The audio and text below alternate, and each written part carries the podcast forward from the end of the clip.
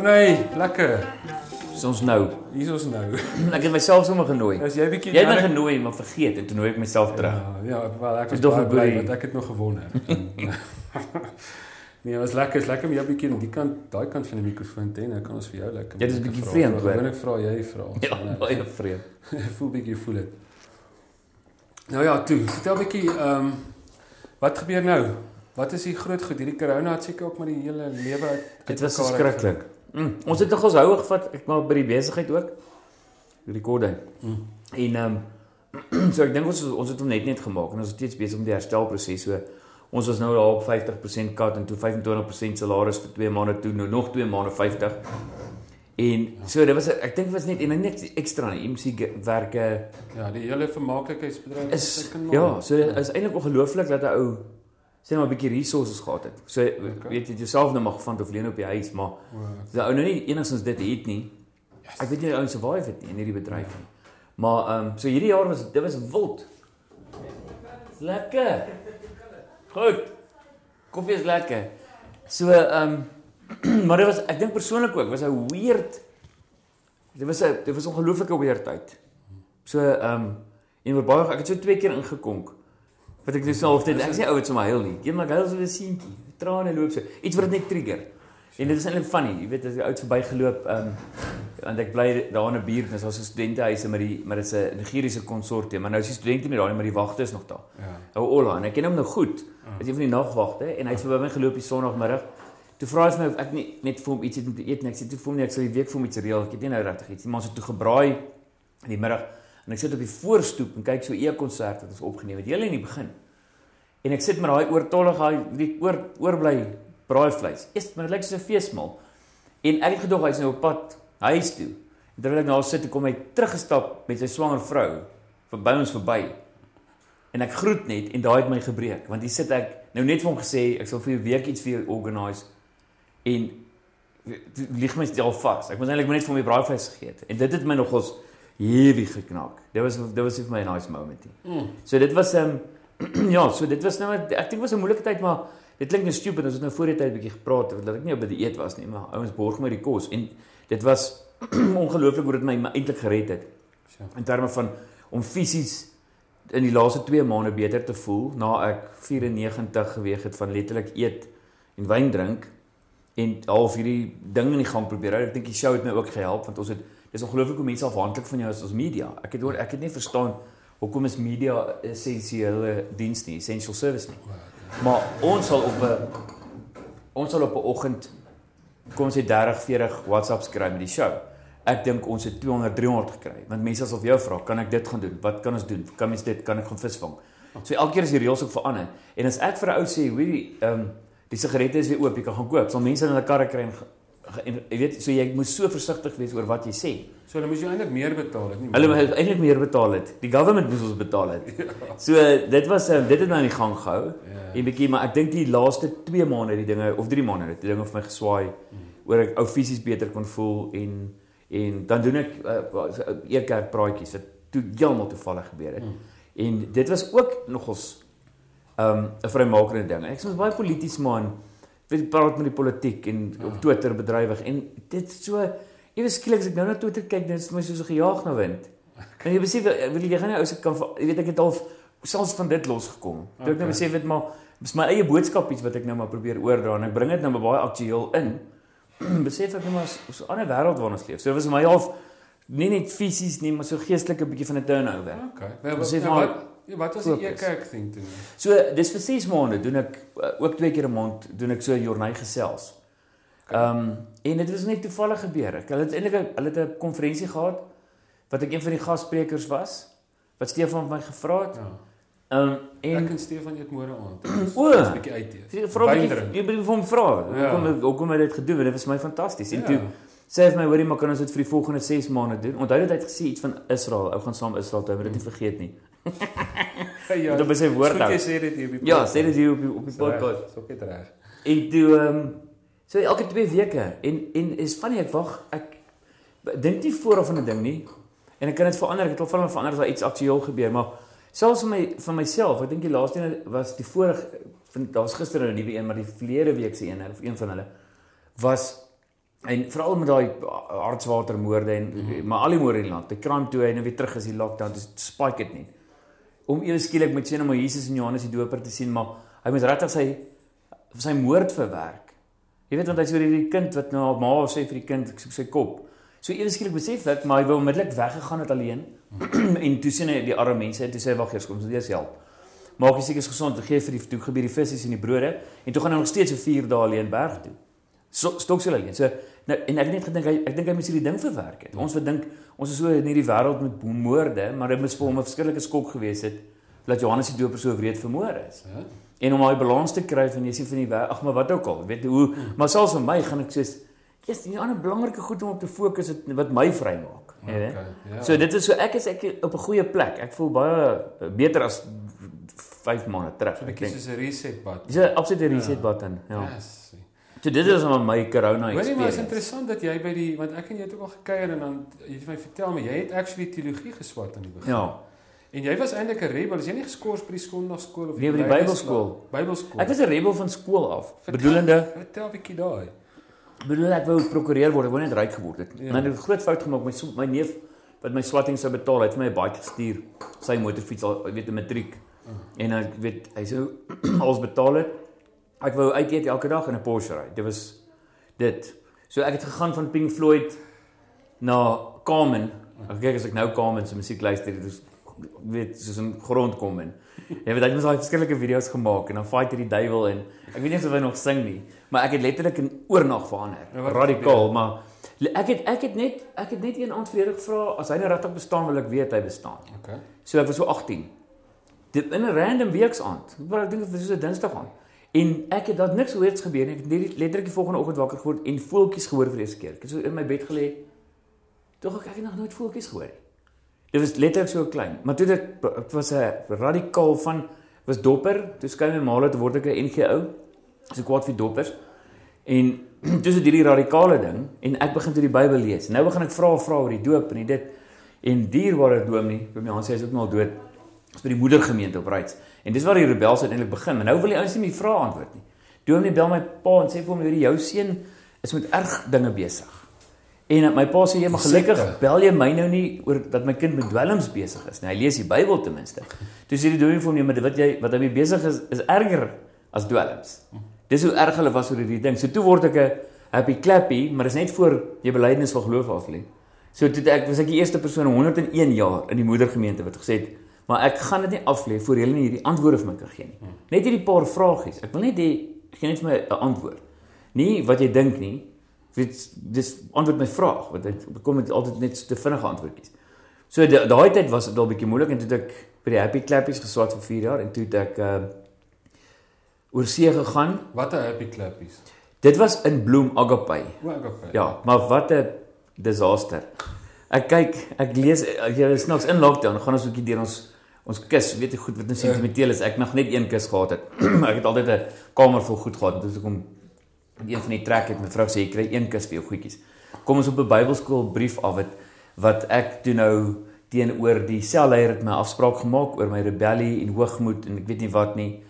En ek sê te vir hom hierdie hele leierskapstruktuur hoe belaglik is dit dit werk net nie so nie en hy sê ek moet submit weet tot ek dit leer om onderdanig te wees ek my tiende betaal aan hierdie ou nie eens in die gemeente nie. Seker snaaks so goed. Maar as jy die brief lees dan dan besef jy as ek 'n ding bevraagteken gaan ek dit bevraagteken.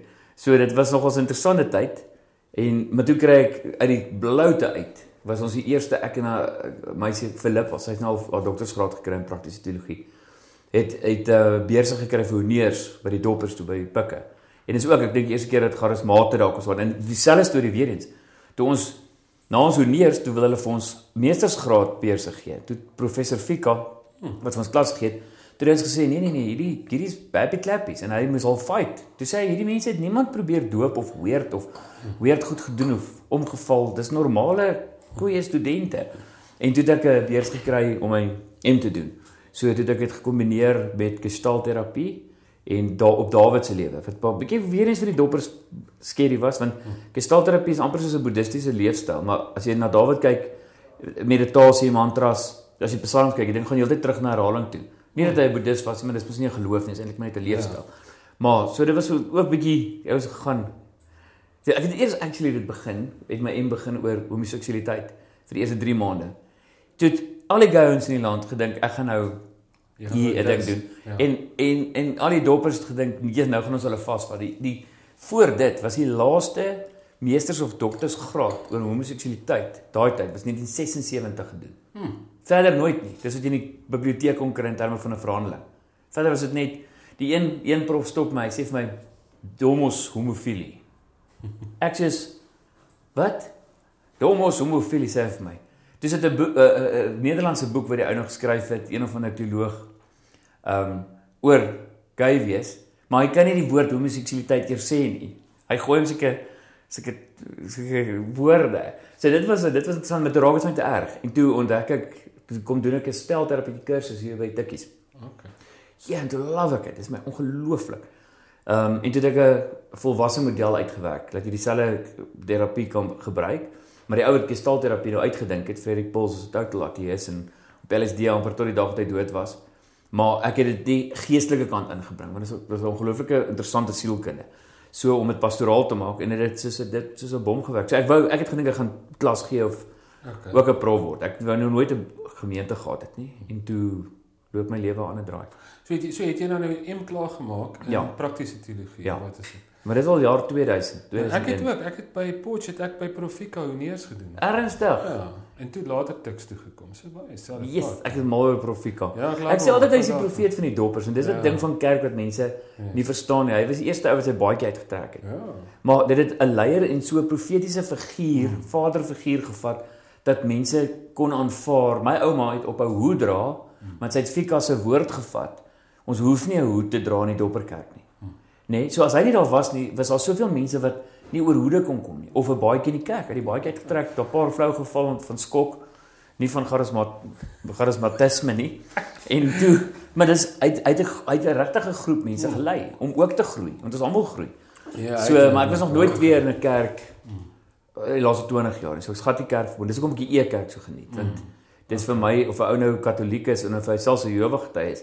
Ons almal moan en maak altyd grappies oor die is, maar weet ons regtig wat hulle glo. Ja. Jy weet daar's nie toleransie nie. Of dis 'n verskriklike woord. Tolerance, maar of eers kennis nie of ons gaan ons het geleer dis die katolieke is die kommuniste. Ja. Jy weet, maar weet dan weet jy niks van hulle nie. Ja, ek het baie by Katolieke geleer. die Yes, dit is verskriklik. Ek dink mens kan Vertel ongelooflik gou leer. man, weet jy wat? Jy het my vertel jare terug van die ou in Robertson en toe het ek hom nou die dag gaan opsoek Ja, en ek het 'n dag by hom spandeer. Ernstig. Vader, wat uh, wat sy naam? Ehm ek Fre Frederik dink of Fre nee, Nee, man. ek gaan nou vir jou sê. Want hy was nou kyk net, daar's 'n nuwe program Hoe Pelgrims. is dit? Dit lê hele halfuur episode. Ja, ek het daar Bly- en ek wil hom op die podcast kry. Ek het nou besluit. Ek het 'n dag nou? by hom gaan kuier en as jy net my vertel het van hele filmspan wat hom gaan afneem het. vandag tot die laaste hy 20. storie, vertel hy storie. Nou dis nou vir die Kat TV gewees. Nou is ons hier in die Wynlande, nou is ek saam met ehm um, my en ek, sê hom ek sy naam so Philip Lennon, kameraman. En Philip het 'n amazing storie. Ek dink hy's meer agnosties vandag, waar hy was 'n baie gelowige te vir jare nou glad nie. En toe sy seun was toe die kamera ag die klankman saam op die shoot vir daai Dekat TV ding. Ehm um, wat heeltemal laat Jesus is. En ons het die oggend toe nou 'n diens gaan afneem. Wat hulle gesê dis fine, die paar mense wat daar is, ons kan die kamera invat, maar ons moet dan saam met hulle net deur dit gaan. Jy weet, so die gewone diens bywoon dat maar net vir die shots. En hulle het daai daai singery begin. Wat weer eens chanting mantras. Hulle het mos daai en hy het dit mos oorvertaal na Afrikaans. Vader Zakaria. Zachariah, dis Ja. hy. En hy's daar agter en hy sê daai goed wat hy swaai, maar dan mee hy, hy was nog so besig, nee. Toe voel dit soos die hemel. Dit was dis is insane. Nou dink ek maar miskien omdat dit omdat ek nou 'n gelowige is dat iets hier connect, nê? Nee? En dit is mos ook die ikone. Ja, jy is Alles- ortodokse, Afrikaanse ortodokse Tot kerk. ja, en dit was en hulle sing regtig dit in daai Ja. chant maar in Afrikaans wat hy moet so vertaal het. Maar toe ry ons nou terug en nou sit ons in die kar en nou op 'n stadium sê ek en ek's baie spyt want my vrou was actually saam, maar sy het laat ingelê. So sy sy het nie saam gegaan nie. Hmm. En ons het teruggery en, en ons is op pad terug gastehuis om haar op te tel en ons aan die volgende storie toe want dit is nou vroeg die oggenddiens gedoen. En ek sê net in die kar, ek sê guys I don't know what I feel but I've never felt like this in 20 years. En hier gaan Philip en hy sê I can't I can't describe his feeling. Ek kan nie hierdie en hier kom sy laai toe tot ATS is en sê I'm totally not a believer, but I feel something I've never felt. En daai gevoel was 'n abnormale ongelooflike heilige gevoel. Dit was eintlik snaaks. Iemand het voor Philip toe nou op pad nog voor hom ingery wat hy normaal vir ou sal toet en alsin hy het so gegaan. Wat ek ons lekker gelag het en daai gevoel het selfs my vrou kon sien. Ons het teruggekom en sê, "Jy, wat het gebeur?" En ons is soos Ons kan dit nie verduidelik nie en dit dit dit klink so snaaks, maar dit is dis amper soos COVID wat so met tyd weer weggaan. Jy verloor jou jou smaak en jou reuk en dan kom hy geleidelik terug. Maar dit het so 24 uur gehou wat dit net nie wou weggaan nie. En ek en ek ry dit nou na vroeër jare hier en daar 'n geestelike ervaring, dink ek het ek nog nie in my lewe weer so ervaring gehad nie. Nou ek het hom vertel van dit. Ek ek sê toe vir hom jy het, Ja. jy sê dit en dis nou hoekom ek hom gaan opsoek. Het Suzette het my ook uh, ek kan nie Suzette se van onthou nie. Sy het my ook vertel van hom een keer op 'n lughawe. En ek het juis in Robert se 'n reeks gaan doen by 'n ander storie. En uh, toe sê vertel ek hom en ek weet dit het hierdie heavy impak op julle gemaak. Toe sê hy ja, nou daai ouppies dit was ook lekker geweest. Ja, onthou daai daar met die kamera. Yes, dit is 'n was wel experience. onbewus van van hoe ongelooflike Yes. impak daai. Ek het ehm, ek het hierdie En daar was geen preek nie, nee. Ek bedoel dis Hy het ongelooflik. hy het 'n 10 minute boodskap. O, is Maar weer eens dis Okay. dit gaan absoluut oor Dit gaan oor die belewenis want Daai dis- dis rituele, die singery. en die en die En dan gaan hy daar in die heilige deel in wat net hy mag gaan ja, en dan daai hy skilderye teen die mure Dis en die atmosfeer en en sy boodskap was letterlik ek dink dit was nie 10 minute nie en dit is uit een ding gedeel. Okay. Maar so dit nee, dit was amazing. En was dit toe nou van daai kleerling kindertjies saam en so? Daar was nee, daar was omtrent ek dink was 13 mense Okay. daai oggend. Ek weet daar's mense wat die die ou wat die spar besit het wat ja, Grieks ja, is. die Griek, hy vertel Ja, van hom. Ja. Hy was daar en 'n paar Afrikaanse mense. Ek dink ons was 13, 14 mense. Mm. Ja, maar dit was ag nee, dit was 'n ongelooflike belewenis. Ek het ek het seker goed ervaar as kind nou voor die 18 jaar storie wat ek ek kan onthou so 13 jaar oud, nê. Nee, sal ek in die aande gelê het dit so 3 keer met my gebeur. Dan probeer ek dink waar kom God vandaan? Nê? Nee, dan probeer ek nou terug in tyd dink en dan begin ek dit ponder op daai gedagte en dan het my gevoel of ek in 'n abyss ingaan. Dis is hierdie plek van ultimate heiligheid en ongelooflike contentment hoe meer ek probeer dink net maar wie hom geskaap of waar kom weet hoe hoe ver kan ek teruggaan en dit het so 3 keer met my gebeur wat ek tot vandag toe onthou maar nooit weer dit nooit weer my gebeur Dit nie was so 'n mystical belewenis. dit was ongelooflik. So dit het baie daai ding getrigger wat jy so 'n bietjie 'n glimp sien van 'n vryheid wat ons nie verstaan. Ek wil dis ek sê miskien daai braaitjie vir Ekerk wat Jesus sê jy, jy gaan nie eens getroud wees in die hemel nie. Jy's so verknog aan 'n vrou jy verloor jou lewensmaat. Maar hy sê dis dis dis 'n dispensasie wat ons nie snap nie. Jy weet ek dink ons ek dink ons dink te min aan daai geestelike spirituele kant Kyk, eh, Karel Rahner, ek het nou die dag aan gedink. Hy se was 'n Duitse teoloog en hy het ja baie jare terug, 100 en iets jaar terug, het hy gesê the Christian of the future will be a mystic or not a Christian at all. mm. En ek begin al hoe meer sien dat daar Mm. ehm um, jy weet kyk die die teologie wil baie keer God verklaar en hy Ja. hom verduidelik en hy hom in in boksies sit en kategoriseer en so aan. Ehm um, maar die die mistisie vir hulle is verwondering genoeg Mm. om nie te verstaan nie. Mm. Om jou daai gevoel van grootheid, ja uh, die gevoel van deel te wees van die groter geheel, om 'n Mm. sonsondergang te sien en te voel maar my silhouet is deel van die sonsondergang mm. ek I'm part of this beautiful thing wat nou hier gebeur. Vir hulle is, is verwondering is amper die groot gebed, die Mm. wow gebed, Mm. nee, die, die belewenis. Ja. En en is amazing hè dat ou dit optel en Ja. dit, dit amper die goed is wat jy onthou in jou lewe, amper meer as die as al daai Bybelskool se knowledge. al en daai goed al daai dienste ek sal as iemand gesê verskriftelik, dit vertel jou wat jy moet glo en Ja. en ek het nou die dag jong, jong se pa was mos 'n pastoor of 'n dominee of eh, weet reverend.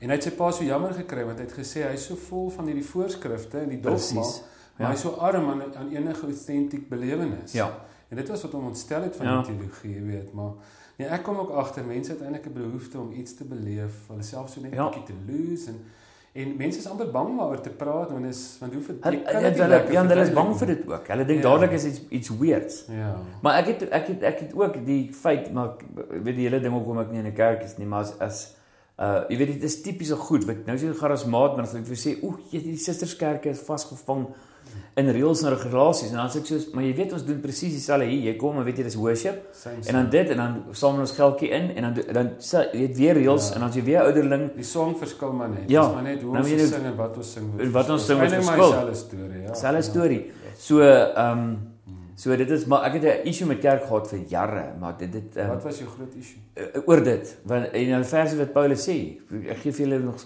melktjies. Hmm. Hulle kan nie vaste kos eet want jy sê ek's van Paulus, ek's van Apollos, ehm um, ek is van Cephas. Wat hy sê maar jy weet dit kan nie dis nie hoe dit werk nie. En as ons na elke kerk kyk letterlik vandag, dan kan almal teruggetrek word na een naam, Calvin, Luther, John Knox, uh, Ad Boshoff.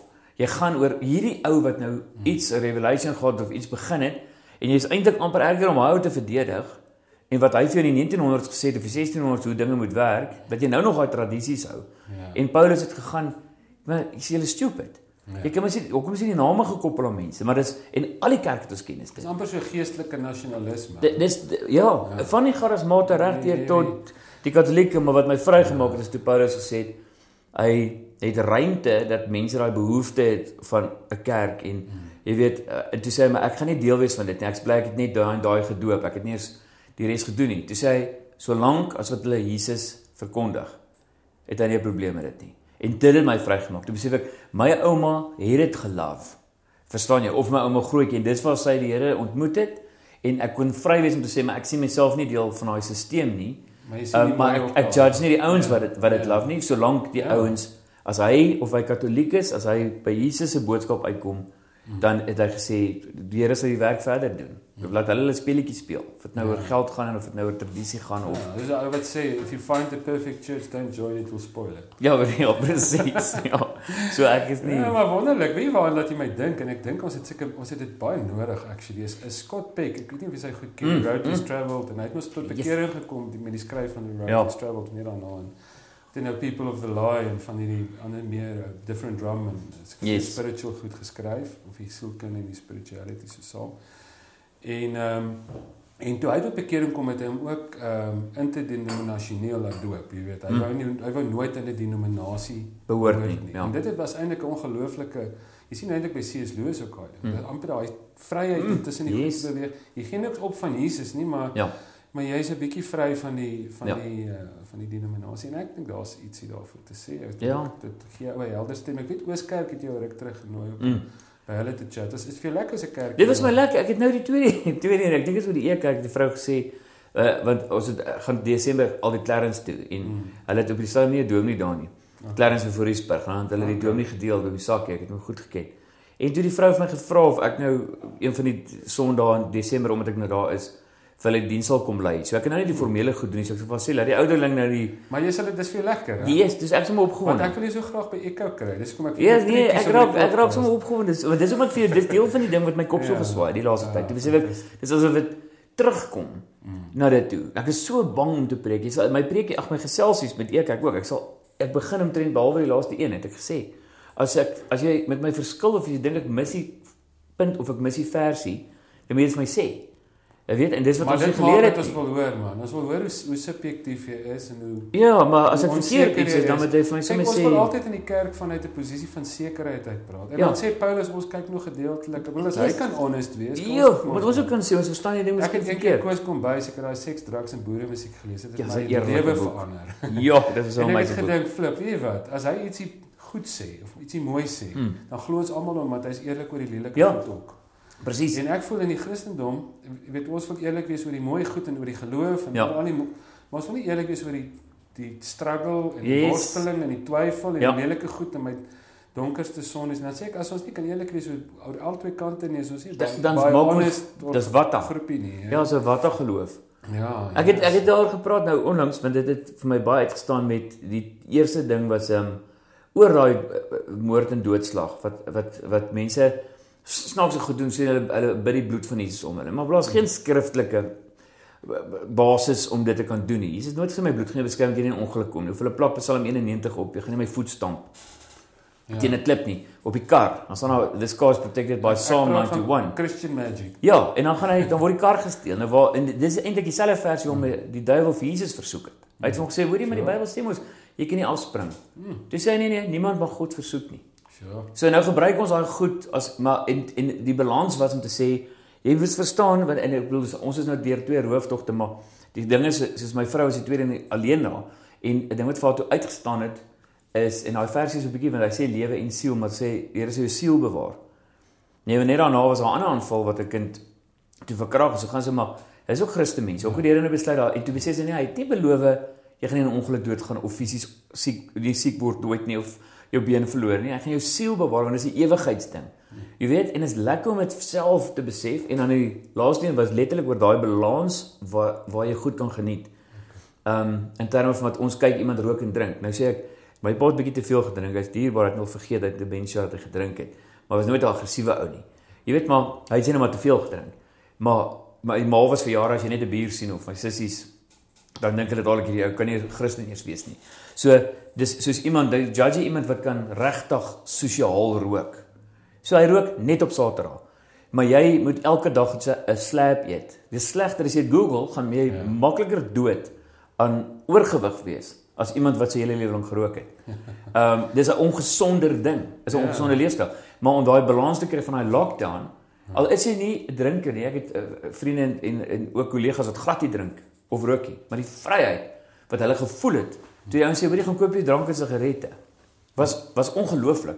En om daai balans te vind want dis prediker nou maar wat gesê het, nou hierdie ou soveel geld as my niks geniet nie. Weet, eet jou brood, drink jou wyn, want dit want as jy albei gaan net doodgaan. Maar om die balans in die enjoyment te kry, ehm um, teenoor nou vir so 'n manier van verslawing praat nie. Jy gaan nou mos nou nie eksperimenteer met heroïne nie. Maar klein Susanne, iewers daai balans om iets te kan geniet. Ja, dit is so selektief, nee, ek bedoel jo. ons ons is so verbaas dat 'n prostituut kerk toe kom. Ja, eers skrik ons mos. Ek het in 'n erediens eerste keer in my lewe wat die prostituie so ry daar sit in die straatkinders op. Yes. Beskryf ek na die tyd te sê ek ons moet eintlik die verbaas wees die prostituut in die straatkinderskerk toe kom ons moet verbaas wees dat die ryk jong man so tuis voel by die kerk. Maar maar dis Maar dit pla ons nie of jy rasis ek sê nou ek trek net die kor aan naby kyk ek sê hulle vang toe nie my grappie nie met almal hulle het nie gedink snaaks nie maar ek sê dis nogal iets om 'n prostituut en 'n rasis en 'n materialis so in een stoel die Here te sien beloof. Dan sê jy sê don't judge me because I said different from you. Ja, presies. Ja, Jessie, uh hoorie, Jonna, ek wil jou vra, jy jy uh die mense probeer nou al hoe meer wegbly van Sunnyside af hier in Pretoria, maar jy bly daar en jy is nou al twee keer geroof. Ja, gelukkig nie in Sunnyside nie. Dis die beste van alles. O. Maar is op die edge. Die ene was die ene nee, in Sunnyside was hy een roof saam met vriende van Bloem. O. En toe sê ander ene uh in 'n dorpie waar daar geen crime is nie. Waar's dit nou? Nee, ek is te bang om dit te sê want dit is baie slegte publisiteit vir die dorpie. O, o, nee, ek ek ek, weet wat 'n dorpie, moenie sê. Jy weet wat 'n dorpie, almal gaan weet wat 'n dorpie. Fine with me. Ehm, um, maar dit maar was die derde gewapende roof in 9 jaar in daai dorp. Ah, en dis wat ja. was ook vrymakend. Dit hierdie land is vol crime. Mm. Ehm, um, maar so maar ons is ook laks, back is gebreek, deur staan oop. Nee, ons is ongelooflik Ag, lekker in Pretoria vir 3 jaar niks gebeur nie. Wat ook al, weet so, jy moet al lank reg. So nou Nou is ek toe, jy kan my nie verras nie. Nie soos 'n Fort Knox nie, ek het nog steeds nie elektriese heining, maar ek het beams en maar dis 'n ding wat my verskriklik pla en veral as jy ou kyk na plaasmoorde. Ehm um, en enige roof is mense raak angstig eers nadat met hulle gebeur het. Ja, dit, dit hulle snap nie en, en as jy eers deur daai ding en twee keer deur daai ding is, dan as ek kyk na 'n aanval, nê, dan wys hulle die plaas want mense nou ehm um, en ons weet kameeldrif in Pretoria is 'n probleem. Jy weet die plaas in Stellenbosch nou begin Daar's ongelooflik aanval. Hulle het nou Potch twee keer in een week boere geskiet of aangeval. Dan kom daai prentjie op en ek het hom met Agri SA gepraat daaroor. En hy sê dis wel 'n grootste ding. Is kontant van die plaas af kry en dan da, die, jy stap tot by die voordeur. Nee, so daar's nie daar's omdat dit my gebeur het, het ek beams as ek braai weet ek is vooraan. Niemand kan net om die hoek verskyn nie. Maar jy's nooit jy, en jy kan nie ouens judge nie, want jy jy snap nie die erns. Jy moet soos 'n skelm dink.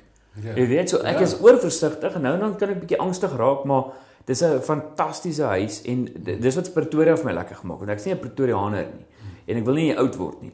Maar dit is net so ongelooflike huis. Ehm um, en ek dink dit is so 'n wonderwerk amper gebeur om die ding te kry. Ons eintlik glad nie kwalifiseer het om hom te kan koop op baie stadium nie. Ehm um, en dis nie die joy. Jy weet so. En vertel 'n bietjie van jou bure. Jy het mos is dit daai Nigeriese bure wat jy nou net iets oor gesê het. Ja, en dis ek dink gemaak as hulle sokker speel. Ja, ja, so maar nou maar nou nou dis so funny die die ehm um, as jy hoor Nigerië, hoe moet ek ook? Dan dink jy drug dealer prostitusie. Nou sien die ouens eh, maak studentehuise oor. Hulle koop die sifste huis in Sunnyside en maak dit ongelooflik. Al hulle huise lyk dieselfde, spierwit, swart dak met 'n met 'n beeldhouwerk voor nê, met grys, dit is klasie, nê, en dit is en is duur om daar te bly. So hy het nou al vier huise Raymond om om my huis geredo, het die hele buurt geuplift. Maar net omdat die ouens nou Nigerië hoor en ek bedoel na ons rooftog was was hy die ou wat wagte in die aand gereël het nou vir sy studente. Ons het saamgewerk. Dit was eintlik baie funny dat hy op 'n stadium, ek gaan dit net maar sê, ehm um, so 'n bietjie saam met Afriforum. Hulle het in die dag die wag betaal, hy wagte in die aand betaal. Maar dit is nou iets wat hulle publiek gemaak. Nou die mense skrik hulle alies af want jy jy judge net die woord Nigerië onmiddellik. Maar jy het nog nooit eers met een gaan praat nie. Verstaan jy nooit gaan uitreik nie. En dan so dis wat Sunny Side van ongelooflik maak. Dan die boot bly daar van 1983 af. Sy stap nog elke dag met haar hondjie. Nee, dat al dat sy bang is, die vrees. Ek het nou dag met 'n kollega net vinnig gaan laai kom af en ek ry net ek sê hoorie maar ek gaan vir jou wys waar ek bly. En sy eerste ding is eers hoe is jy nie bang nie? En hy's bang om met hulle swart mense op die straat sien. Jy verstaan? As jy nou in die ooste bly, hulle praat ons van bravos. Ja, hoe vind my verskriklik. Dis black men in 'n car, vier bravos in die kar. So ek bedoel, as jy nou daar kom, kom jy agter jy en jou swart buurman kan saam die skelm spot. Jy weet daar was nou net dag 3 heavy Dodge ouens met so golf. Maar ek en Wuyo, so hulle is aan die ander kant bure. Ehm um, hy werk vir die staat is ehm um, jong ou van Ermelo. Jy jy besef ek en hy sal dadelik weet is moeilikheid. Maar jy moet experience hê. Ons ons leef nog in verskillende wêrelde. Hmm. Want as jy jy weet iemand sê ek het ons kom braai ook en gaan net sê Hoe dat net vier swart mense by jou huis geloop. Dis ek hoor die dude, die gaan nog 400 verby die huis loop. Dis studente en jy weet relax net. Jy weet maar as jy nou as jy nou iewers wit mense met hulle honde loop maar voel jy van en ek verstaan dit ons ons ratio van crime is nou maar die vrees. Ons kan nie verby dit kom nie. So jy moet aanleer wanneer 'n ou lyk like, soos 'n robber en wanneer hy 'n student. Maar ehm um, maar dit is my lekker buurt. Ek geniet dit ongelooflik. Maar as ook steeds hulle, my vrou sal nou nie nou meer in Sunnyside met honde loop nie. Jy weet wanneer 'n ou stop vinnig of jy weet maar dit kan enige buurt gebeur. Gryp jouself in met een is aan 'n Great Dane waar sy die eerste 3 jaar hulle in die oggend al, al gaan loop. Ek werk toe gaan die donker sy in in die ehm um, een buurvrou wat haar kapper was, jy weet. Ehm um, so ou weet nou dit raak bietjie rower maar ek's beveilig. Maar praat bietjie, kom ons praat bietjie oor die oor daai daai uh rooftogte want ek dink dit raak nou baie mense en ek onthou ja. toe as al by julle gebraai het, het jy vir my gewys in daai sitkamer. Mm. Waar ons gelê het. Jy in die gang afgekom het en besluit jy moet hierdie ou yes. verras nie. Want ek was nou presies wil nou vertel bietjie daai storie. Wel want kyk wat mense moet snap is hierdie ouens se hulle is experts op surprise. En weer eens, nou, ek sê altyd vir mense, gaan Google of gaan op netwerk 24 en gaan kyk na die hoeveelheid mense wat al het jy 'n gun wat jou niks gehelp nie. Hulle hulle hulle verras jou. Jy kan nie vinnig genoeg jou wapen uitkry nie of jou wapens in die kluis, 'n wapen in 'n kluis help jou absoluut niks. Ehm um, so dis hulle triek. So so as jy net weer sien is hierdie ouens hier. Maar ek was nou alleen in die huis, so die die ander as dit vriende gehad van Bloem. So die een vrou het nog geslaap, die ander het gelukkig net klaar gebad. En ehm um, al het dit vir hulle, my vrou het vir hulle koffie gemaak. Hulle het op die stoep gesit. Ek was nog in die kamer en ek wou draai loop. En so toe die ouens, sy maar sy het uitgegaan, die boorgat aangesit en so sy inkom en agter die oop gelos. So hulle het letterlik toe vat sy die skimbord en stap uit stoep toe. So hulle het eintlik letterlik net agter haar ingestap gekom. En toe as hulle nou daar op die stoep en ehm um, ek weet nie as die honde oor blaf of niks nie. Waar is jy toe? Toe ek in die kamer. En toe besef ek, maar en ek wil 'n draai loop, net ek maak my skree of wat? Niks. Dis ek hulle sê ook dadelik vir dis hulle begin. Hulle sê dadelik vir bly doodstil. Dan maak ek sound. Maar dan kyk jy nou na gun vas. So dan laat by ek sê ook al jy gaan net plat. Moet nooit probeer fight. Moenie eens hardop bid nie want niks doen met die ou irritering. En gaan ehm um, hulle plat gelê, is hulle binne ingebring in die groot hond in die woonkamer en toe ek nou draai loop, toe hoor ek toe besef ek ek het 'n stem in die huis. Dan dis ek dis so een wat ek opdrag te gee toe jy weet dit dadelik is asof jou brein dink jy te veel movies al gekyk of YouTube goed van rooftogte. Jy dis 'n tipe stemtoon jy ek net geweet. Toe loer ek net so om sien ek al staan jy in die kombuis met die gun en nou dink jy wat moet jy nou doen? Nê? Nee? kan jy panic button druk? Maar ek weet nie waar jou ander nie. Miskien frikkel uitskiet iemand. Dat ek my selfoon in my hand. Dis ek kom op silent wat seker stupid ding ooit is toe op silent en sit hom in die laai. Ehm um, besef ek nou moet ek hierdie ou maar face Maar daai gevoel van so, jy stap nou in hom in. Soos toe my vriendin het daardie tyd my gespot. Sy sê my ek was 'n sloth ninja. 'n Sloth loop ons stadig. So ehm um, net ingekom en gesê jy praat in derde persoon van jouself. Sê net hoor jy ehm um, is nog 'n persoon, another person who won't do anything en dan as jy in daai malkolk. Jy alles nog kalm en as jy in daai daai jou byniere wat inskop, dit dit neek vir jou op sex love. Jy weet, en toe moet ek nog vir hulle sê, hier's 'n ander dame nog in die huis, maar sy gaan niks doen nie, maar ek weet nie of sy iets gaan doen nie. Ek weet nie of sy gaan skree nie. Ek sê net ek sal haar gaan haal. Hulle sê nee, we will get her. Jy het vir die een vriendin gesê en dis mooi vrouens, toe hy vir gesê, um you come with me. Toe sê net vir hom gesê, no, not coming with you. Um, net daar bly lê. En ek het daar die hele roof tog, ek het letterlik langs al gelek en dan glad nie onthou nie. Ek kan glad nie onthou dat jy daar was nie. Maar interessant, elkeen het 'n ander storie. Elkeen het 'n ander ervaring. Alet was honde. Hulle wil groot hond skiet, hou die kleintjie vas. En hy sê jy kan hom nie sommer vas en hy doen dit tog sit. En Anton my vriend, dis sy vrou wat nog in die huis is. So sy experience van vrees is heeltemal anders as my experience. Sy vrou het nog ons gehelp. Ek het nie gedink iemand kan so op en af op wat plat lê op haar maag nie. Dis eintlik ongelooflik. En my experience was was uh, doen wat hulle sê jy moet doen, maar probeer net beheer neem dat hulle dat hulle weet hulle met jou kommunikeer. Maar hulle, hulle weet presies ons ons wat daar bly. Hulle het vir ons kaarte gevra sê net maar. Hoeveel kan ons trek? Hoeveel kan jy trek? Sê wie se kar is in die driveway. So dis ouens wat jy nou maar ken. Hulle het jou mooi dopgehou.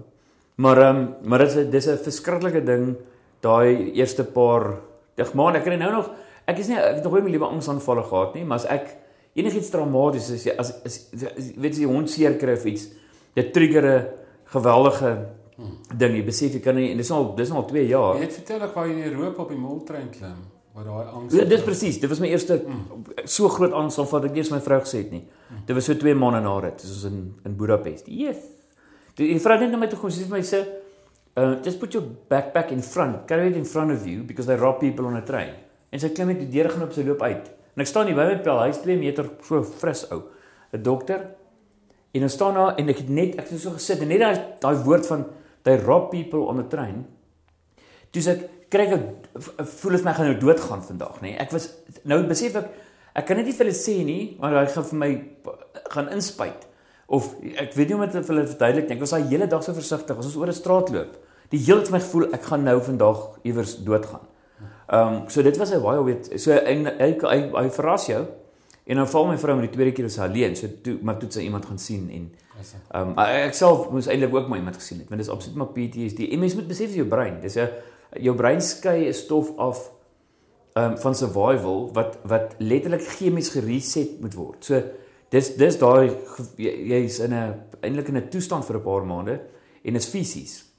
Jy weet so dis 'n ehm um, dit moet dit moet herstel want jy was daai adrenalien is net te dis te groot. Jy weet haar is die ou vir wie ek werk gesê ook is dis is kontak vir die grens. Hy onthou die eerste keer ja, toe hy kontak in die grens gehad het. Dis 'n dis 'n dis 'n verskriklike vrees om te besef my kan nou dood. Al is nie bang vir die dood nie. Jy verstaan daai ding van hy gaan en ou wil dit vir jou sê, ek gaan jou nou skiet, ek gaan jou nou skiet. Jy weet dis kontak. So dit is 'n dis 'n ding en is ek dit is so algemeen. Ek ek word nog steeds ek nie 'n negatiewe oor die land nie. Ehm um, maar ek word wakker en as, ek sal oor praat so met die honde loop. Maar besef soos op Saterdagoggend so sê ek vir jy weet terwyl ons nou hier loop hoeveel ouens net in Pretoria loop deur. Bethlehem, Bloemfontein, Durbanville. Want dis daai ouens se werk. Dis 'n dis 'n ongelooflike goeie job om te hê om 'n professional robber te wees in hierdie land. En mense is nog steeds net nie praat nie. Maar jy weet, elke liewe dag gaan is daar nog 'n ou wat deur dit gaan. Jy weet, jy gaan soos o jy ook o jy ook jy weet so dis nie 'n lekker gevoel dat jy ons is gestelde as as baie mense wat dit beleef het jy bly in Sunny Side en ek het my gestiek. baie mense gaan dan ja. jy's uh, oor see en sê maar nou moet ons veilige plekke opsoek. Ja nee glad nie. En dit is ook weer ek het ook nog een keer die behoefte gehad om die kaver te gebruik na twee hooftogte nee ek dink dit was jou hart wat jy weet wat in jou hart is.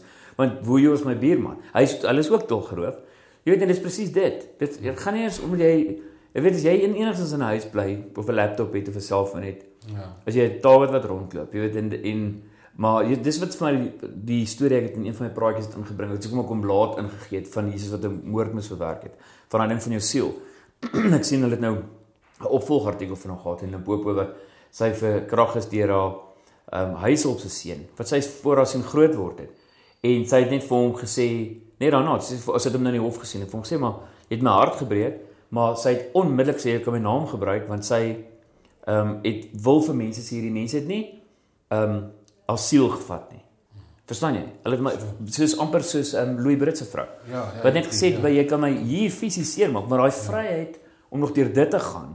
Ehm um, want dit is nou nog nog next level teenoor wat met ons gaan. Dit is altyd erger, kan altyd erger wees. Maar daai persoon, daai vrou moet op 'n geestelike vlak wees wat wat moet beautiful wees. Jy Ja. weet om te kan vergewe. En jy sien dit, ons het al aan 'n tafel gesit met 'n was ek in ehm um, daar by Nampo saal.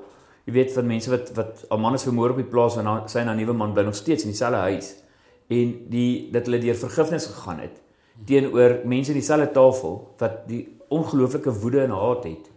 Ehm um, Hulle maar is wat eintlik kwaad omdat hulle is eintlik kwaad omdat hulle vergewe het. hulle is eintlik kwaad vir hulle. Dink Ja. hulle is stupid. Dieselfde Maar hierdie maar dis wat is wat is die oomblik as jy almal in dieselfde kam skeer. Ja, maar dis wat my pla die van die van die extreme right, die klomp regse ouens wat so hulle maak 'n karikatuur van hulle gebruik die die misdaad wat daar is om te sê maar almal is so, jy Ja. weet. Dis dit Met ander woorde, jy begin alle mense met suspisie hanteer Ja. asof hulle nou die verkragter is Ja, of die ou presies. En dan begin jy jou plaaswerker op 'n sekere manier behandel Ja. omdat daar ou vermoor is op 'n ander plaas Ja. en dan uh, en en dis Dan dis spaar hy. vir Suid-Afrika. Ja, ek dink selfs boere moes kan meer ook want ek wil dis wat ek vir jou sê, daai trauma ek ek het dit nou die bespreking gemaak van die vrou wat verkragt is. Mm. Dis ek vir wat dit makliker kon maak en dis absoluut 'n filosofiese gesprek. Dis 'n dis aan aannames. Maar daai vrou werk al kom ek sê 20 jaar vir haar op die plaas en hy's met sy daai kind sien groot word voor aan hy's nou 18. Maar daai ma se teleurstelling en pyn O, ja. kon en ek dink daar was 'n connection om te besef kan jy nou dink daai vrou hoe moet sy vir haar sê hoe jammer sy is nê nee? en ek dink dit is ek dink selfs veral boere wat met plaaswerkers om te sê dis nie my werkers gewees kyk elke ou het 'n storie sy ou wat iewers vir jou kwaad was dan bring hy sy chommas van Joburg en kom revenge wat ook al maar dis dis regtig nodig om te sê verstaan jy dis hoekom ek sê dis my nodig om te sê jy moet verstaan dis nie woejo my buurman nie ek en hierdie ou is 'n great onbekend is onbemin. dis dis en, die en die afstand is 'n probleem want jou wat vir jou help is dat jy 'n 'n lekker verhouding met 'n met daai Nigeriër het wat jou gemeenskap ophef, yes dat jy 'n swart Ja. buurman het met wie jy 'n lekker verhouding het, ja dat julle saam bekommerd is oor die straat. Ja. En en baie keer dis nie asof ons nie die probleem dink ek is nie dat daar nie wit swart verhoudings is in Suid-Afrika maar is dikwels 'n power verhouding. Dis 'n Ja, baas 'n baas klaas verhouding ja. en daai power verhouding is daai is dit nie is dit bly dit maar onbekend. Dit Ja. dit word nie regtig Nee. bekend nie. Waar as 'n mens verhoudings level verhoudings kan bou. Ja. Jy weet waar jy sê maar ek eh, ek kon ons moet met mekaar op 'n op ja, dieselfde selfe plek. Dis 'n middelklas verantwoordelikheid. Ja. Wat ek sê altyd, die mense wat geïntegreer is in hierdie land is of hulle kinders is saam in boys high. Mm. Soos twee dokters wit en swart, né? So hulle het- hulle het geld of ouens wat plakker plakkerskampe deel. Ja. Ehm um, jy weet wat wat wit en swart plakkerskamp uit armoede uit besef Ja. hulle, weet jy, ons is almal een en ons kom ongelooflik goed deur die weg. Ja. Dis ons middelklas wat wat die enigste connect vir jou connection met 'n swart persoon is jou huiswerker. Ja. So hoe gaan jy ooit enigstens iets verder leer as dit, jy weet? Ja, en dan met 'n ou en as 'n ou dan doelbewus en ek dink die grootste grens is nie eers die kultuurgrens nie. Ek dink die ekonomiese grens. Ja. Weet jy sal nog 'n ryk ingenieur kry wat saam met die Indiër ingenieur by die werk braai. Ja. Nee, jy sal dit nogal kry in Ja. Suid-Afrika. Ek was nou by 'n begrafnis en 'n troue wat vir, my amazing was. Net hoe hierdie Indiër vrou die een speech gemaak het en by die Mm. troue nou net 'n klomp swart mense by die wit troue op 'n plaas was en heeltemal deel van die community en beautiful. Dis lekker. Maar uh ehm um, so die ouens sal swaalf, die ingenieur sal saam met die Indiër of die die ou van 'n ander kultuur braai, maar die swart ingenieur gaan nie sommer met die ou in die plakkers kan braai. En die nie. wit ingenieur ook nie met die ou in die wit plakkers. Hy gaan nie. Die Presies. ekonomiese grens is dis storie is van die ryk man en Lazarus, daai ongelooflike gat, Ja, gaping, jy weet wat onoorbrugbaar amper is. En dan wanneer ouens dit doen, soos Moeder Teresa of wie ook al, yes, hulle gaan do doelbewus intentioneel oor die grens. En ons beleef dit nou in ons community. Ja. hierdie ingenieurs en graphic designers en argitek het wat kies om saam met hierdie kinders in nood te leef. En daar's 5 of 7 Mm. kulture in 'n huis. Dan ontmoet jy hierdie dan ontdek jy hierdie ding wat Steve Hofmeyer sê die grootste vloek is in Suid-Afrika diversiteit is eintlik 'n massive seën Nee, maar waar dink jy hoe gaan dit wat dink jy gaan na die na jou lewe gebeur? As jy nou claim jy's 'n Christen, waar gaan jy heen? Verstaan jy? Ja, want ek het eendag oor so die Jean Blanche daai tyd oor hom en Malema het ek 'n ding geskryf. Was nogal 'n hoofartikel in beeld so 'n middelblad artikel en dit nogal Jean Blanche se gesig wat so uit Malema het. Ek het gesê dis dieselfde man. Dit is presies dieselfde. En toe sê ek Dis miskien sê ek miskien gaan hulle straf wees. Ek weet nie waar hulle gaan wees nie, maar miskien gaan hulle straf wees dat om saam met mekaar te bly. vir ewig 'n sel gaan deel Ja. of 'n of 'n of 'n nice room daar in die hemel. Ja, nee verseker. Ek dink die ouens dink as 'n 'n hemel Rania daarbo. En daar is nie so iets nie. Ja, die hemel is definitief. Maar dis wat ek bedoel met wat my so vrygemaak het. Ek sou gewoonlik vreeslik ontstel geraak het. Ja. En toe besef ek net ek dis hulle is, is so verhard in hulle harte.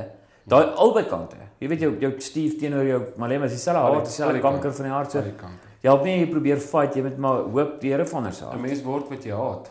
Ja. Presies. Ja. dit is so. Nou wat gee vir jou hoop in hierdie land van ons? Opportunity nog steeds. En eh, dit en ek praat ook ek bedoel ek het nou my Ali al gesien so 10 jaar terug vir jy nou heeltemal bankrot so ek ek praat so 'n bietjie met te weet jy het bietjie resources ek bedoel ons is nie ryk mense nie maar weer eens teen ehm um, uh, ou Petrus ons het een keer 'n week Petrus wat ons kom help hy is ook eintlik 'n dom nie ehm um, wat naweke preek uh, en in in die tuin werk. En ehm um, ehm um, weet as ek as ek myself teen hom meet moet ek ontsettend ryk wees. En dis 'n feit. Ek ek dink ek is on, jy's jy's onder 1% van die rykste mense in die wêreld. Daar's so 'n Google webwerf. Ag jy kan net 'n webwerf kan dan sit jy jou salaris in.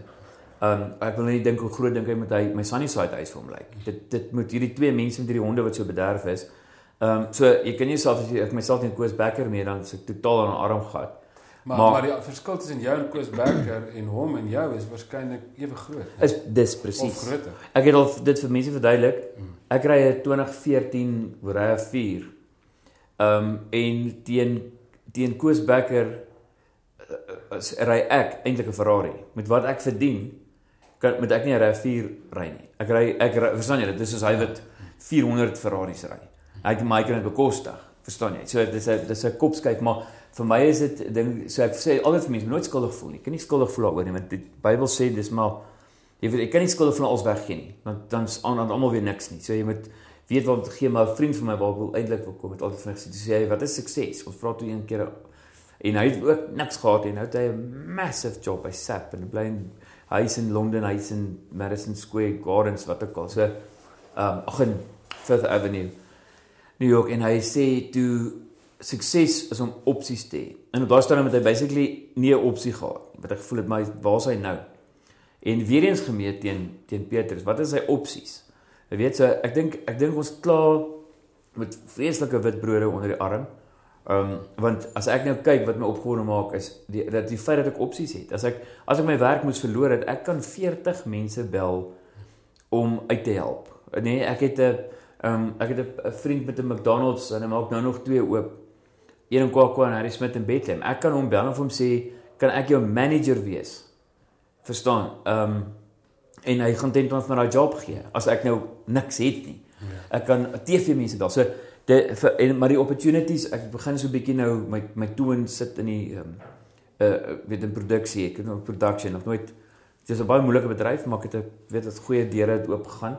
Ook 'n pel van ou ou Henry, uh, Dr. Pel. Jy sê net wat by Budapest was. Ons het gesê, maar jy toe ek net bokspringe maak met COVID en dink wat gaan aan en dis dis chaos. Dat ek allerlei goed probeer sê, maar maar dis mos jy se expertise. Dis wat jy gedoen het vir 20 jaar. Weet probeer daarop bou. Maar so dit maak my opgewonde om te besef ek het ek is nog jonk genoeg om regtig ehm um, te explore met ander goed wat ek kan doen. En as jy al hierdie potensiaal en Dis- dis moontlikhede en geleenthede Ongelooflik. Of jy Ja. nou met spinasie wil begin boer en Ja. of ek in TV wil Bly jy vat hoe complicated opsies. partykeer in Europa is, né? Jy Yes. weet, met al daai reëls. Met geen begeerte. Afrika voel vir my soos 'n wildernis, Ja. Europa soos 'n tuin, jy weet. Ja. En in die wildernis voel dit vir my is daar meer geleenthede. Nee, ek- waars- waarskynlik meer risiko. hoor. Ja. Dit is Maar weer jy- is but you risiko. both, jy Ja.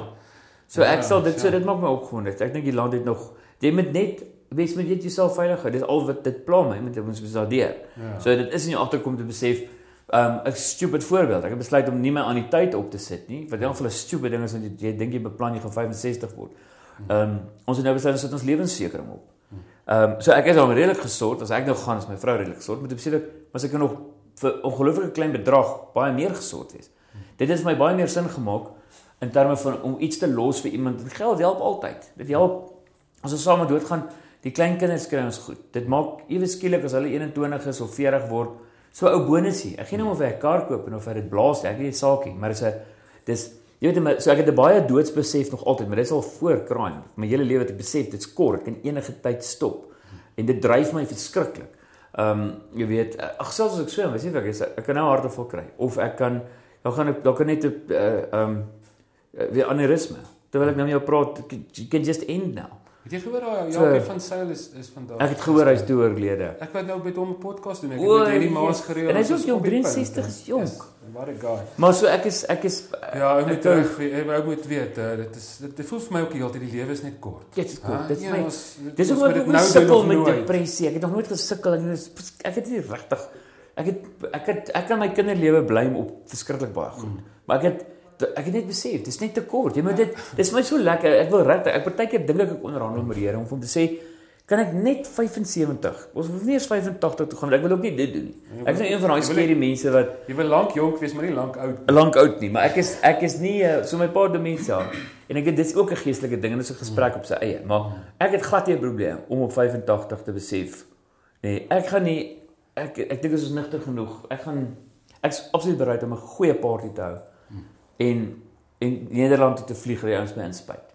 En ek sal dit nie vir self dood sien nie. Uh, As ek weet, hoorie, ek het nou Alzheimer of hier gaan ek nou in demensie in. Nee, met geen kwaliteit lewe. So dis 'n verskillike gesprek op sy eie. Maar ek onderhandel om te dink laat ek net 75. Dit wat ek nou al ervaar het, dit nou kan kan ek dink hoe amazing gaan die volgende 30 jaar kan wees. Nou hulle het hierdie Japie van Sail glo gevra. Iemand vertel my vandag dat uh dat hy werk met hy het partykeer 18 weet plus ure 'n dag gewerk of meer. Yes. En toe sê hy ja, maar die Here het net te min ure in 'n dag gesit. Wat 'n manier en Dis dan ek was maar dit- ek dink hy's die tipe ou wat hy hy dalk net wat het hy 64 is in 'n Ja, week. 63 ja. Hy het eintlik uh, as jy vat die hoeveelheid lewe wat so ou in daai tyd ingepak het, nê. Nee, Yes. Jy kry mos hierdie mense. Ja. Hulle pak, maar jy ek dink jy is een van Yes, hulle. Hulle ek- pak 'n enorme klomp lewe in 'n kort tyd. In 'n kort weet. tydjie in. Ja. So hy het waarskynlik meer gelewe as baie ons wat 100 word. Presies. Ehm um, ja, ou sien nou die dag toe jy nou sê, jy weet uh, jy jy jy redeneer met die Here en daar's amper tyd om depressief te raak nie. Ek het 'n uh, ou sien nou die dag hy sê hy weet nie waar hy's nou so besig, hy weet nie waar gaan hy tyd kry vir die midlife crisis nie. Presies Dit dit. is Ja. lekker, dis 'n Ja. lekker besig wees. Ja. Nou maar sê bietjie, ehm um, ek dink ouens wat hierdie ding luister, ons wil almal weet wanneer gaan Disselblom nou weer bietjie vir ons 'n Ek wanneer het gaan dit julle be- nou weer bymekaar. Ek het nou as dit nou 'n jaar terug 'n show gedoen by Bands Fabriek, so dit is weer saam op die verhoog. Dit is maar familie ook. Ons is met met die twee sissies getroud. Ja. En dan elke tweede jaar het ons 'n Kersies in Klaar daai Clarence. bands fabrieks gevolg. Yes, ek weet ek was daar. Ja, yes, daai was 'n dit is en ek het nie 'n sent gemaak nie, letterlik nie 'n sent nie. En dit dit is een van die grootste kansse. Ek was amper 800 000 rand om daai show te reël. Ja. En ons het en ons het ouens goed betaal. Maar was dit jou initiatief? En ja, ek het is kom aan met dit Yes, vir briljant. meer as 10 jaar. Die hele music for my is bands fabrieks. Ehm um, so dis eh, eh, weet ek, is 'n groot droom van gewees, maar ek het net nie weet social entrepreneurship en hy kom nie van die grond af nie tot ek besluit het weet wat nee. Maak geld en gee geld weg. Maar die ouens snap net nie die social entrepreneurship ding nie. Die corporate Suid-Afrika kry dit nie onder die knie nie. Ehm um, maar elk geval miskien gaan ander deur ook, maar eventually, maar toe ehm um, so toe ons al gespeel maar elke tweede jaar dit toe dink ons okay, kom ons kyk as ons nou in Clarence is in elk geval, kom ons doen 'n uh, daar's so 'n veldjie reg oorkant ons huis.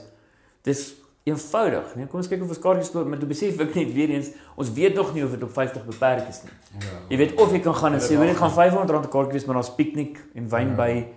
Ehm um, en dan betaal dit hulle kostes. So as level 1 slaan dan gaan julle dit doen. As as hy as hulle vir ons sê jy kan teen Desember gaan mens weer kan en ek weet nie of hulle gaan nie, want ek weet nie of hulle ek sê net maar Hartebos kan oop wees met 12000 mense in 'n in 'n karavaanpark nie. Jy weet so as dit as dit nou nie was nie, het ons net besef dit is ideaal. Reële maak dit elke 2 jaar weet jy Disselblom is die 23ste Desember in Clarence langs die tennisbane in die veld. Ja. Verstaan jy?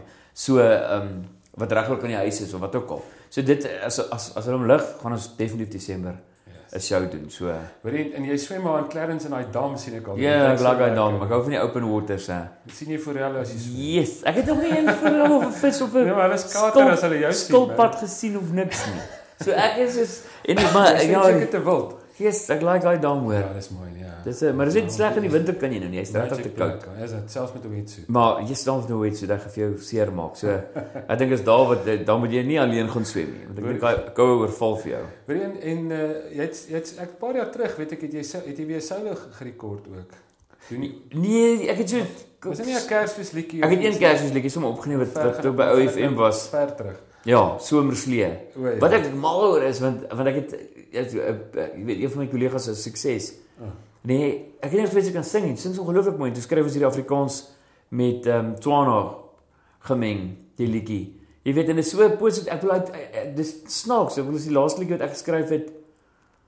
Ja, 15 jaar, jy weet. En dis hy is ook al 8 jaar oud. Maar is my lekker liedjie gewees, maar daar- omdat dit so 'n mooi boodskap is en dan met daai Tswana deel so inkom. Is net ongelooflik. Ek weet maar op die en wat so interessant is, ek het gesing dat dit gaan die grootste geskenk in Bethlehem en dan eindig die grootste geskenk in Diglabeng. En dis die dis die Bethlehem Clarence um munisipaliteit. Ja. Min wetende dat ek 8 jaar later 'n droomplekkie het in Clarence. Jy verstaan, dit is soos 'n Ja. full circle. Ja. So as ek hom in Clarence luister oor Desember, dan voel dit vir my dis net soos unreal. Dis net so um Hmm. Ja. Sê gou weer hy song, dit is op, hy gaan op hy's op YouTube. ja, hy's op uh, uh, iTunes. iTunes. So sy naam is Somerslee een woord. Ja, Somerslee. Ja. Ja, dis nice want ek kan nou dink ou luister die podcast en wil hom nou gou. Dis 'n- en is regtig- Ag, is 'n lekker song, Ja. maar hy het hy het 'n moment met daai Tswana wat inkom en ek bedoel dis maar jy weet wat jy wat die Here vir jou wil gee, tipe van weet hier's vir u kind bal en hier's vir jou 'n pop en hier's bietjie reën vir Hoopstad en weet of hoop vir Hoopstad en wat ook al. En dan nou is dan dan die grootste geskenk in Bethlehem. Weet jy wat dan weet is daai tipe Ag maar ek het dit net Ja, ongelooflik nice, geniet, maar ek's lui. Ek's lui om te skryf. Ek is nie 'n goeie of 'n regtig goeie musou nie. Ek het 10 liedjies geskryf wat al gerekord is. Weet, maar Ja, daar's van ons wat sal verskil. man. Ja. Maar bly maar humble. Dis ja. goed. Hoor jy nou uh, en jy MC, dis jou lekker om te MC. Ja, so as al ek het dit amper meer gedoen selfs toe ons voltyds getoer het. Dis dit dis wat goeie inkomste ook. dis 'n daai ekstra, so ek seker om 'n link- gevoel. Ons sal 'n link by die podcast bysit. Ja. Is, is daar uit die webwerf of So net mense mail my sommer net dit journal@icloud.com. Ja, sal 'n bietjie bysit. Ja, maar ons hoop hy tel 'n bietjie op. Ek het nou navraag Ja, gehad vir in die bos. Ja. Ehm um, wat great is, hulle wil hom skryf Desember toe, maar alles word eers 15 November bevestig. Okay. Maar ek ek geniet dit baie en ek doen praatjies ook. Ek het die dames tees begin doen. Okay. En toe's ek geboek, dis om my jaar het goed begin. Ja, toe slaan ek my eerste corporate saam met groot name, ek weet Carte Blanche Davy van Carte Blanche. Jy weet daai daai corporate, dit was vir die Call Group. Dan jy daai name, as dit Brand Pastorius, ag Pretorius, Davy van Carte Blanche, hierdie ou wat goed Hy's internasionaal gewerk en dan's hier's jou prentjie om te sê jy kom praat van marketing jouself as 'n brand. Ehm um, jy weet en, en dit het so goed afgegaan van dames praatjies na corporate praatjies. Okay. Jy weet besigheid. Ehm um, en ja, en toe kom Covid. Ons het net ook daai ding wil bemark en ek sê hier's die poster nou wat ek nog altyd jy sien ons altyd in Sand in hierdie ouens op die posters. Dink jy, "Jesus, lekker wees om so geboek te word." Maar so ek geniet dit baie. Dis amper dis amper my my my preekplek.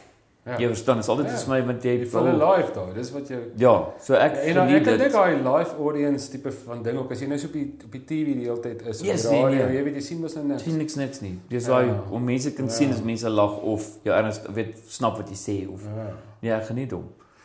Hoor hierso in ehm um, ja, ek wil jou nou nog iets gevra het. Jy het nou baie mense geïnterview. Ek sien so nou op Facebook en dit was nou weer 'n interessante ou daar op groot Mm, mm. ontbyt of wat ook Ja. al. Wie wie wie wie is die inter- wie wat staan vir jou uit? Wie was die Yes, interessantste ek het- persoon? Dis weer dit sê wat ek nou probeer dink wat het ek nou vir 20 jaar. Dis eintlik deel van die goed wat ek nou pitch het. Ek weet nie kan sê nie, maar wat het ek nou in 20 jaar? Wat is my expertise, nê? Nee? Ek weet jy 'n prokureur is en dan word jy 'n kommersiële prokureur en dan stiek jy met dit of wat het ek nou in 20 wat as ek nou werk moet soek of werk moet create, nê? En TV is moeilik want jy jy's môre mense vergeet jou in 2 weke. Jy moet nooit dink jy's famous nie, want dis jy weet jy kan jy kan uh Mansfield wees of Gareth Cliff, jy weet jy- jy's 'n maand af van 5M en Lovely nuwe ou. Jy weet jy media's ruthless, maar toe ek gaan kyk, toe besef ek maar my expertise, ek het al 5300 mense geïnterview oor TV en radio in die laaste 20 jaar. Um dis dis my dis wat ek geleer doen het. Jy weet ek is en en dis so divers. Dis van skrywers tot intellektueel tot um mediese goed. Wat weet en ek hou van navorsing doen. Um so dis nogals maar so uh, uh, ouens wat boeke geskryf het. Dis my gunsteling. Uh ek, ek, ek raak heeltemal 'n ander mens ook as ek maar nou praat ek van die een ou um ag ek weet altyd sy naam. Gaan nou vir jou sê, maar hy het 'n boek geskryf Age of Discovery en ek bly in Oxford. Um 'n prof en ek probeer aan sy naam dink. Maar weet daai tipe interview ons in Suid-Afrika en hulle het die boek hier ook gepubliseer. Dis net da- daai is my die beste. Kyk, ek wil ek love die sangers, ek myself 'n sanger, maar jy praat maar oor 'n liedjie of jy praat oor die nuwe reeks en die akteur is nou weer in hierdie soapie en is cool en alles, maar die oomblik is dit 'n diepte ding kan wees oor iemand veral weet skrywers, maar selfs so- soos 'n Dion Meyer, maar 'n 'n 'n nie fiksie boek oor 'n onderwerp. Dit is vir my ongelooflik of autobiografie en so. So daar is die goed wat vir my uitstaan. Is dit 'n As dit iemand veral ouens wat iets geskryf het wat nou- wat iets uitgedink het of dit is 'n nuwe konsep of wat ook al. Nou wat sê jy nou nog graag wil doen voor jy nou voor jy nou 75 is en jy inspuit daar in Holland? Ek dink ja, op 85 jaar. O, oh, sorry. 75 wil ek survive tot en dan kyk ek wanneer die ding inskop. Jy weet om nou die besluit te maak dat tussen daar en 5, miskien is dit 95. Ja, sorry, ek wil Ja, nou- dan ek wat jou nou miskien dit klink tra, tra, ja traumaties. Miskien moet ek net op 95 gaan swem in Clarence Dam Mm. en net sing. Ja, Dan die dink niemand eers daar's dan sal nie eens issues om te probeer uitwerk nie. Gaan net daai kan jy Ja. toe nog glo daar gaan hy toe nou in die dam. Was 'n groot droom was hy swem toe nog lekker gister en toe daadjie iets gebeur. So ek gaan dit so beplan. Maar ehm um, ek weet jy ek sal ek sal bietjie meer wil travel wat 'n verskriklike white privilege ding is nie ek glo nie term maar weet ek dit die is oor die lewe wat so kort is nê nee, dis net vir my ehm um, daar's nie baie plekke nie maar daar's daar's 'n paar plekkies wat ek wil sien ehm um, maar travel is ook maar moeite. Weet dink is so lekker lekker maar bedoel dis jy's dink jy's op vakansie maar jy kom moeg terug maar maar as ek ek sal graag nog steeds veral nou met die goed wat ons nou agter die skerms beweeg half bietjie kan iets create. Ehm um, en as ek iets soos op Netflix kan produce ehm um, so dit sal net vir my ongelooflik wees om iets te kan doen wat wat kan internasionaal gaan. Dit gaan glad oor my naam nie. Mense hoef nie eens te weet die ouens wat agter die skerms is niemand weet enigiets van daai oornal af wat Sewenland besit of wie se eienaars van binnelanders verstaan jy? Dis die ouens wat die big bucks maak maar niemand weet wie hulle is nie. Dit gaan nie oor die big bucks nie. Vir my is dit om ek moet weet jy weet ek sê daar besef ou jy het jy daai program gesien of daai ding. Maar enige besigheid ook. Of dis hoekom ek so altyd 'n koffie probeer verkoop het. Ek het nog altyd 'n droom om 'n suksesvolle besigheid te hê. Ons gaan nou met spinasie eksperimenteer. Klein skaal. Maar dis 'n ding wat jy kan gaan weet jy nou ken jy ons kyk vir horlosie kyk wat jy datum. Jy gaan nou sien 5 jaar van nou ons het mooi geleer. Nou gaan ons boer in Clarence wat ons nou vir 5 jaar geleer om spinasie te werk maar ek besigheid ek's mal oor besigheid so ek sal dit ongelooflik geniet om eie besigheid te hê, maar ek besef net ook labor laws in Suid-Afrika. Ek wil eintlik niemand aanstel nie. So dis 'n verskriklike jy weet of verantwoordelik te vat vir salarisse, maar ek ek hou van wil iewers net so 'n bietjie groter besigheid doen. Jy hou van die kreatiewe goed, dit inspire jou, hè? Dit Ja. of dit of dit energize jou. Ja. Ja. Ja, nee, tyds om. Yes, maar Dit- thanks man. Dit was nou Hoe lank lekker het ons gewees gepraat? en uh So uur. ek weet nie. Yes, maar dit ek weet was- nie. Maar dit was fun. Thanks well. Nee, dis lekker. Dankie.